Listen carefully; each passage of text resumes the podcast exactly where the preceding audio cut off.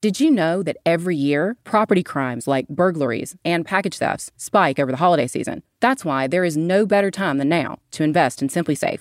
This week, SimpliSafe are giving Red Collar listeners 40% off their award winning home security system. We love SimpliSafe because it has everything you need to make your home safe indoor and outdoor cameras, comprehensive sensors, all monitored around the clock by trained professionals. You can get a complete home security system starting at just over $100. This offer ends soon. Take 40% off at simplisafe.com slash redcollar today. Go to simplisafe.com slash redcollar.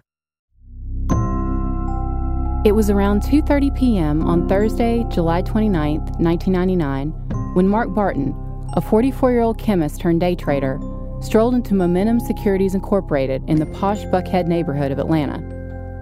Mark had a nickname among the other traders. They called him the Rocket. He was known as being extremely aggressive in his trades and for his volatile highs and lows. On that day, witnesses in the office remembered that their 6'4, 205 pound jovial colleague, wearing a red polo shirt and khaki shorts, was smiling. But Mark had been on a losing streak, and no one knew how bad it was. They projected success. Mark was in the hole for around half a million dollars, so much money that he'd been asked to stop trading at Momentum. In fact, he had lost $20,000 in a single day two days earlier. He gave the company a check for $50,000 that he would need to continue trading, but it bounced. So Mark had an appointment with management to clear everything up. He chatted with the staff until Brad, the manager, came back from running an errand. Then, after discussing the Dow's 200 point drop and exchanging some friendly banter, witnesses say he uttered the fateful line I hope I'm not upsetting your trading day. Then he pulled out two handguns, a 45 caliber and a Glock 9mm, and opened fire. He shot Brad three times at point blank range, and he walked through the office, methodically executing people as they tried to hide under desks.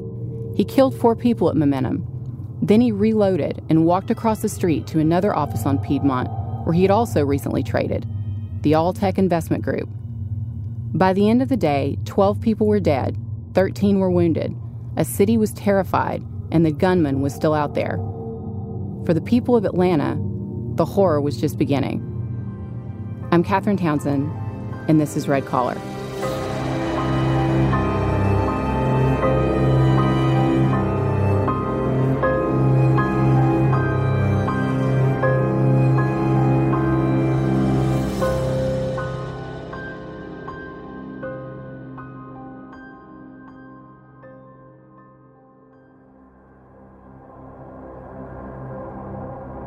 In July 1999, Atlanta residents were glued to their TV sets, watching trader Mark Barton's office massacre unfolding live in Buckhead. Rumors were flying about a second gunman and a sniper on a roof, a bomb. It felt like an adult version of the Columbine high school shootings, which had stunned the nation in Colorado just three months earlier. Just a few minutes after her husband started shooting in Buckhead, police were at the Barton home in Stockbridge performing a welfare check.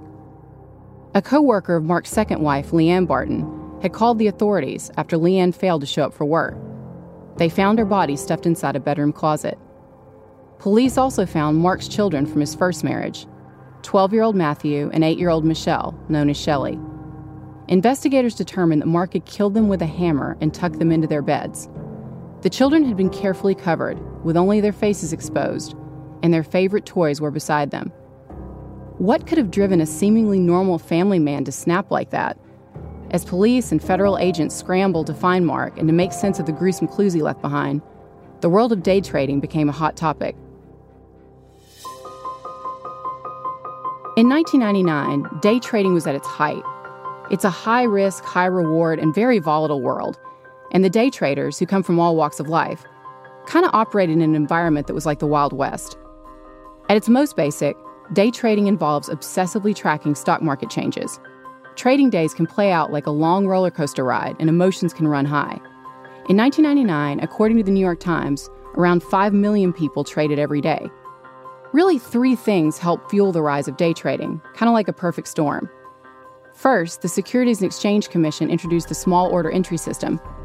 During the stock market crash of 1987, when firms were buying and selling NASDAQ securities and they wanted to avoid small traders, they just stopped answering their phones. After they changed the rule, they basically gave people who had orders of 1,000 shares or less a priority over the larger orders. And the second factor in the rise of day trading was the dot com boom and the crazy rise of internet stocks. Finally, there was high speed internet. Now, some traders, both then and now, work on their computers at home. But in 1999, internet speeds at home were much slower than they are now.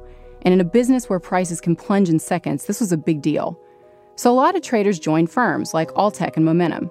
They would attend a day training at some seminar and put up some of their own money, normally at least $50,000, to open a trading account. Then they were given a login and trained on the company system.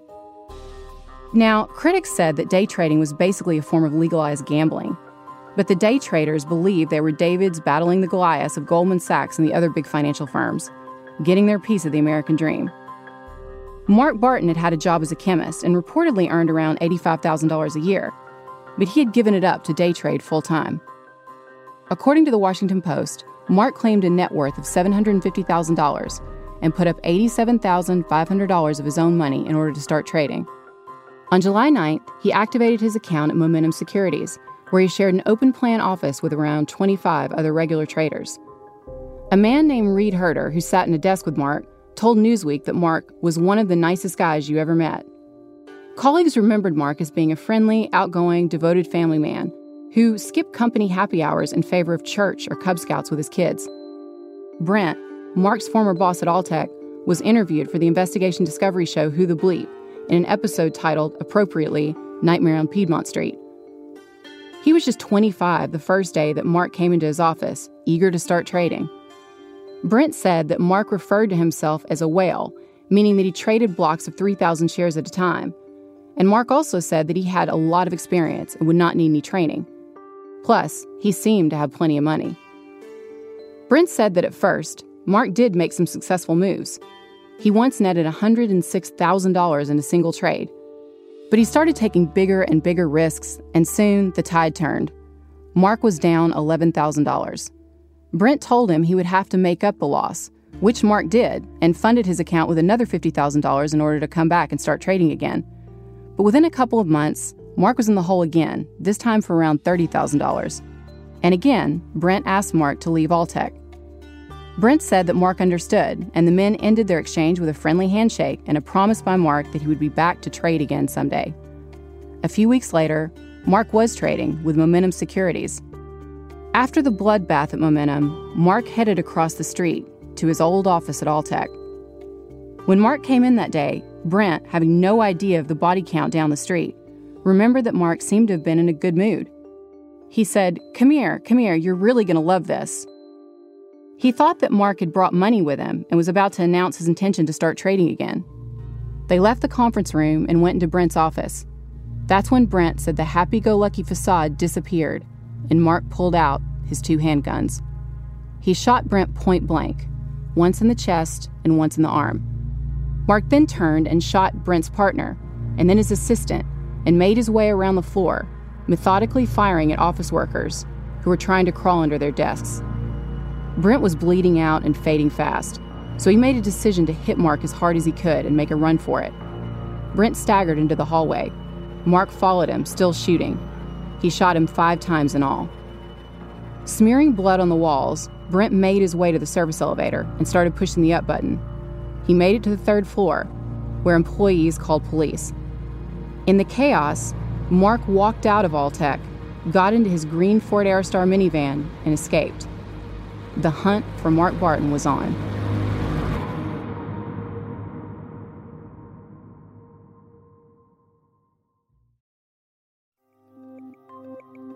The holidays are coming up, which means that we're leaving home and traveling more often, and that we're also sending a lot of gifts.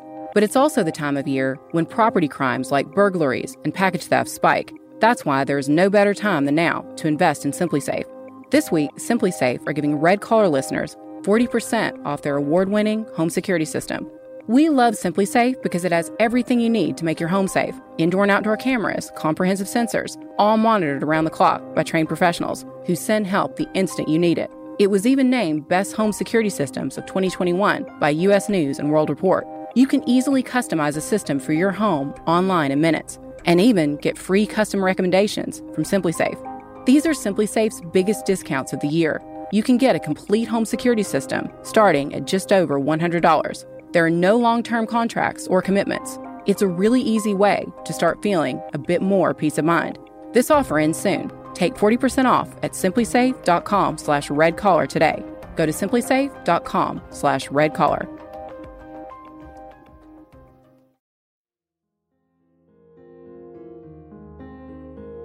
Mark Barton was born on April 2, 1955, in Stockbridge, Georgia. He grew up an Army brat. His dad was in the Air Force, and his mom was a secretary for the Lutheran Church. Friends told reporters that the relationship between Mark and his father was difficult and described his dad as very strict. When Mark was 14, he broke into a drugstore and got caught. At Sumter High School in South Carolina, former classmates remembered him as being socially awkward, amazing at chemistry, and a complete loner. At 16, according to the Atlanta Journal Constitution, he reportedly started experimenting with drugs, mainly hallucinogens. A former classmate of Mark's told the AJC that Mark ended up overdosing and in the hospital after taking too many morning glory seeds. Morning glory seeds are weaker than LSD, but they still produce hallucinogenic effects. However, they can also cause severe nausea, and if taken with any kind of antidepressant, they can produce terrible reactions. Now, I have no idea what kind of prescriptions, if any, Mark was taking as a teen, but there are a lot of stories online of teens overdosing on the seeds, including one of a teenager in Boston who ended up in the hospital after buying a bag of them at Home Depot.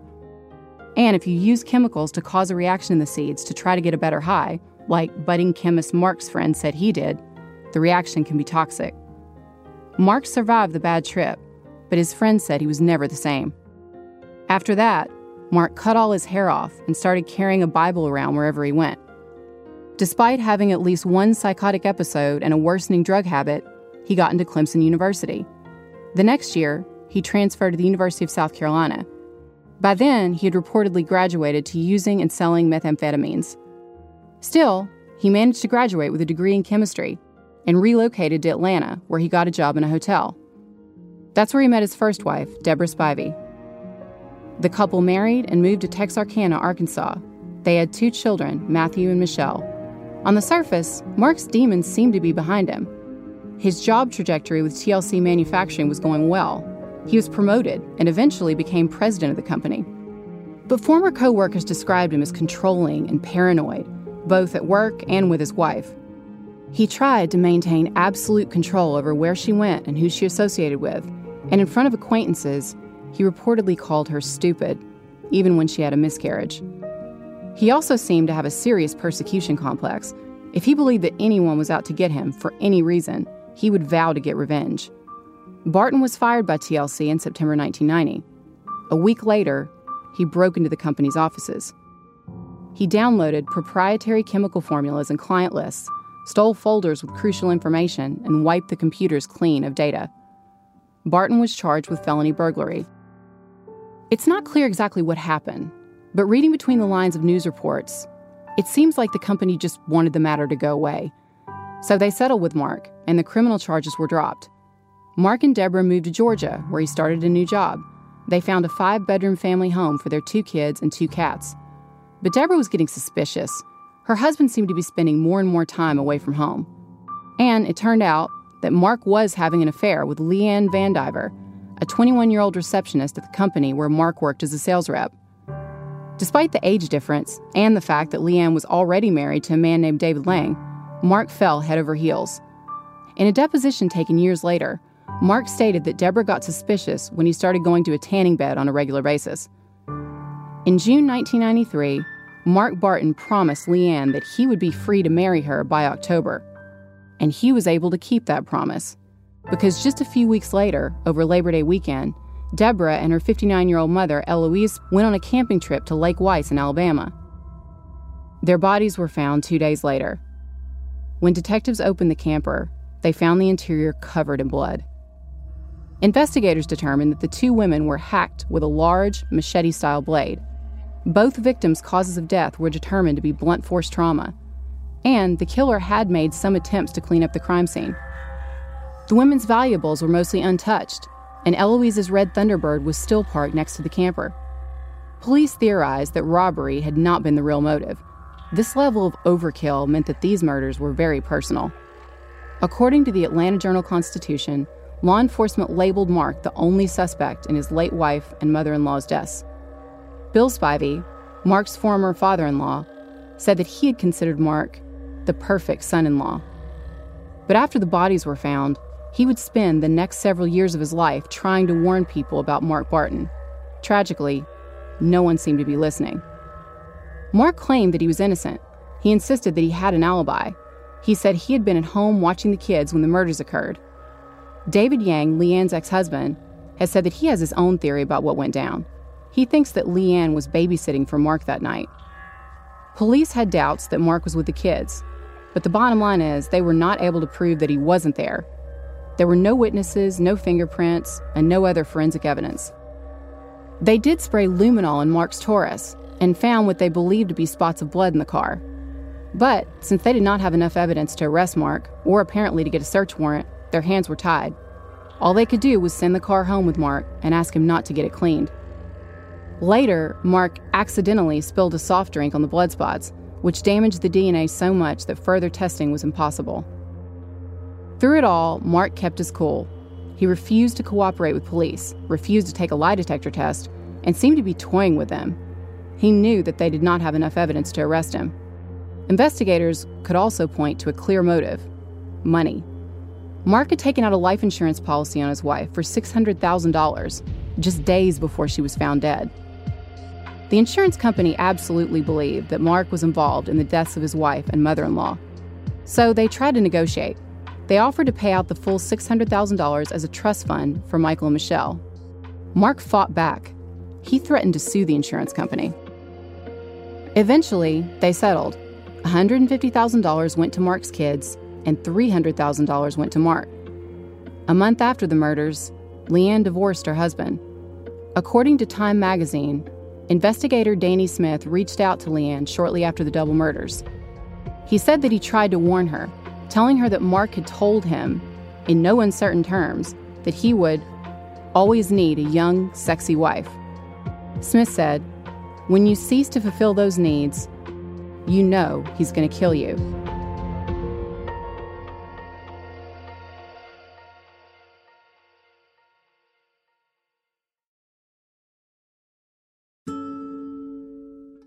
In 1994, Leanne Vandiver was in love with her boyfriend Mark, and with his wife out of the way, she wasted no time.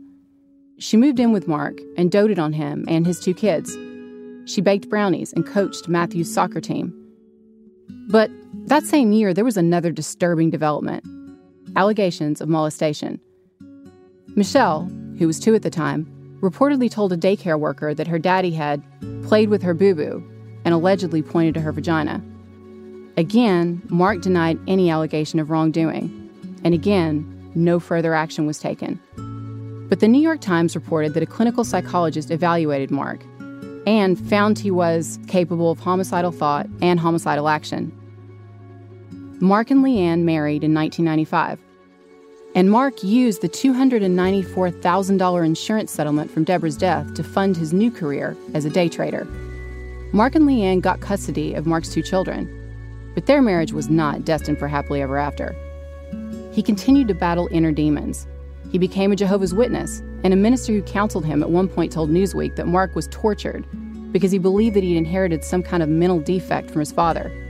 Still, he mostly kept his dark side and his paranoid delusions well hidden. Several neighbors remembered him as a religious, family oriented, totally normal guy who was active in Boy Scouts. Behind the scenes, the marriage continued to deteriorate. Mark became more and more paranoid and controlling, and Leanne more and more frustrated by what she saw as his addiction to day trading. She was working hard, selling cleaning supplies to support the family, and he refused to get a regular job. In October 1998, Mark called Leanne at work, despondent. He told her he had nothing to live for and he wanted to kill himself. Leanne rushed home, only for Mark to tell her mockingly that he had made the whole thing up. However, he said he had already killed the cat. And if that wasn't horrifying enough, he then spent the next few days helping his daughter look for her missing pet. That was the final straw for Leanne, and the couple separated. But because she knew that Mark was having financial problems and struggling to pay his mortgage, she gave him one more chance. Around Christmas time, he told her that he was devastated after losing $105,000 in a three day period. According to her family, Leanne was afraid of Mark, but she loved him and his kids, so she allowed them to move into her apartment in the Atlanta suburb of Stockbridge. Meanwhile, Mark's finances continued to move further into the red.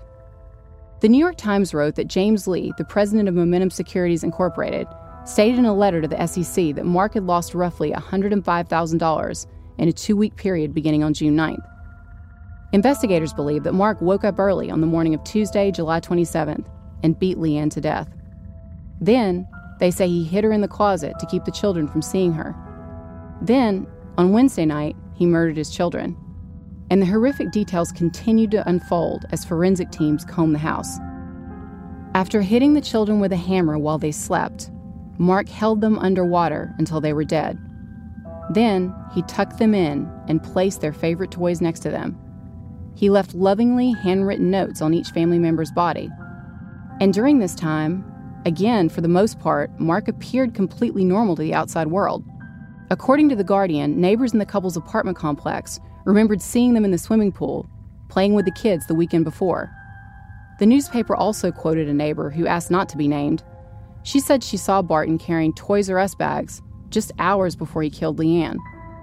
She was later horrified to realize that the bag almost certainly contained the toys that Mark placed next to his children's bodies. Mark left another letter for law enforcement on his computer. It read To whom it may concern, Leanne is in the master bedroom closet under a blanket. I killed her on Tuesday night. I killed Matthew and Michelle Wednesday night. There was little pain. All of them were dead in less than five minutes. I hit them with a hammer in their sleep and then put them face down in a bathtub to make sure they did not wake up in pain, to make sure they were dead. I am so sorry. I wish I didn't. Words cannot tell the agony. Why did I? I have been dying since October. I wake up at night so afraid, so terrified that I couldn't be that afraid while awake. It has taken its toll. I've come to hate this life and this system of things. I've come to have no hope. I killed the children to exchange them for five minutes of pain for a lifetime of pain. I forced myself to do it to keep them from suffering so much later. No mother, no father, no relatives. The fears of the father are transferred to the son. It was from my father to me, and from me to my son. He already had it, and now to be left alone. I had to take him with me. I killed Leanne because she was one of the main reasons for my demise, as I planned to kill the others. I really wish I hadn't killed her now. She really couldn't help it, and I love her so much anyway. I know that Jehovah will take care of all of them in the next life. I'm sure the details don't matter. There's no excuse, no good reason. I'm sure no one would understand. If they could, I wouldn't want them to. I just write these things to say why. Please know that I love Leanne, Matthew, and Michelle with all my heart. If Jehovah is willing, I would like to see all of them again in the resurrection to have a second chance. I don't plan to live very much longer, just long enough to kill as many of the people that greedily sought my destruction. You should kill me if you can. Mark O. Barton. After the massacre in Buckhead, Mark Barton was on the run. Several witnesses said they saw him on the street around Piedmont, but in the chaos, they didn't realize that he was the actual gunman. He managed to walk around for a few minutes, pause in front of a building under construction, and then disappear into a patch of woods. For the next five hours, the entire city was paralyzed as law enforcement scoured the city for any sign of Mark or his minivan. Scenes of the carnage were splashed all over local news. Office workers evacuated the area. SWAT teams with police dogs came in, and each building was cleared methodically, floor by floor. But there was no sign of Mark. Finally, police caught up with Mark at a gas station in Cobb County. They surrounded the minivan. Guns drawn, they ordered him to surrender, Instead, Mark took a gun in each hand, put both to his head, and fatally shot himself. By 8 p.m., police were given the all clear. The deadliest spree killing in Georgia's history was over. Investigators struggled to find a motive. Was it day trading? Did the Dow drop push Mark over the edge?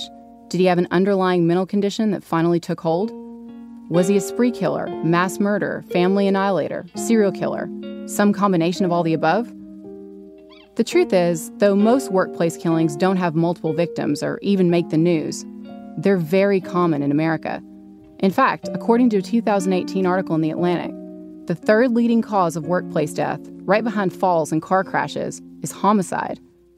It's hard to say if anyone could have seen Mark's murderous rampage coming.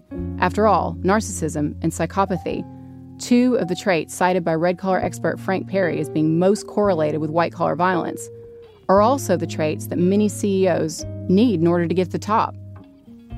Another red collar expert, Rich Brody, professor of accounting at the University of New Mexico's Anderson School of Management, spoke to Forbes contributor Walter Pavlo about red collar psychopaths and their need for ultimate control. Brody, who regularly lectures on fraud and red collar crime around the country, was discussing a case in Florida of a man facing an indictment for securities fraud. Instead of doing his time, he murdered his entire family and then himself. Brody and Perry wrote a paper called Fraud Detection Suicide the dark side of white collar crime.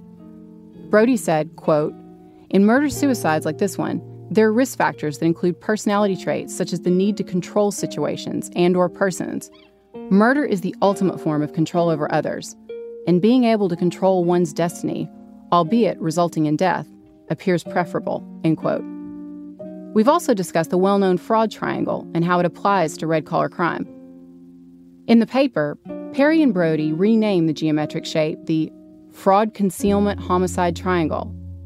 Basically, they state that the same method of figuring out who's most likely to commit fraud can be used to explain the reasons why people commit murder. There are three sides to the fraud triangle pressure, rationalization, and opportunity. In these cases, basically, as the pressure builds to unbearable levels, the barrier for opportunity and rationalization drops it gets easier and easier to justify horrific crimes and even murder. So, seen through this framework, Mark's killing sprees were not crimes of passion. They weren't aberrations, they were sadly predictable responses to extreme pressure. The survivors and their families are still living with the horrific memories of that day that changed everything. Ten years after the massacre, journalist Bill Torpy followed up with some of the survivors for an article in the Atlanta Journal Constitution. Kathy Van Camp, a victim who Mark shot in the face, was blinded. She also lost a lot of her senses of taste and smell. She's now living a quiet life in Waikiki Beach, Hawaii with her husband. Brent sold his stake in Alltech and got out of day trading altogether. He moved back home to Wichita, Kansas, and started working in his family's trucking business. Both Alltech and Momentum were sued by several of Mark's victims, they argued in civil court that Mark's mental instability should have been picked up by pre employment screening. The lawsuits were dismissed, but day trading would never be the same. In 2000, the rules were changed again, this time to eliminate the advantages for day traders. Then the dot com bubble burst. Many of the day traders got out of the business. The boiler room, fly by night feel was, for the most part, out, replaced with better trained professionals. Alltech ceased to exist, and Brent told the Atlanta Journal Constitution that he absolutely refutes the idea that he could have or should have been able to see what was coming when it came to Mark Barton. He said, If this was foreseeable, I wouldn't have been there, standing there, talking to Barton when he shot me. In a lot of ways, Mark Barton remains a mystery, a black hole. To get some kind of insight, Newsweek published excerpts from Mark's America Online profile. In hindsight, they're pretty disturbing. Mark wrote that he enjoyed stock trading, and his personal quote was, A dollar earned is a dollar saved. By 1999, he had made some changes. According to Newsweek, he listed guns and day trading under his hobbies, and he changed his personal quote to the one that Clint Eastwood made famous as Dirty Harry Make my day. In a final twist, according to the Washington Post, workers were in the process of cleaning the bloody carpet when Momentum Securities got a call from Barton's bank. Mark Barton's $50,000 check had finally cleared.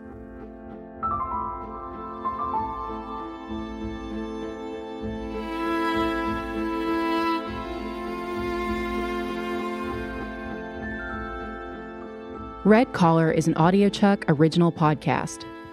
Research and writing by me, Catherine Townsend, with production assistance from Melissa Gostola and Resonate Recordings. You can find all of our source material for this episode on our website, redcollarpodcast.com. So, what do you think, Chuck? Do you approve?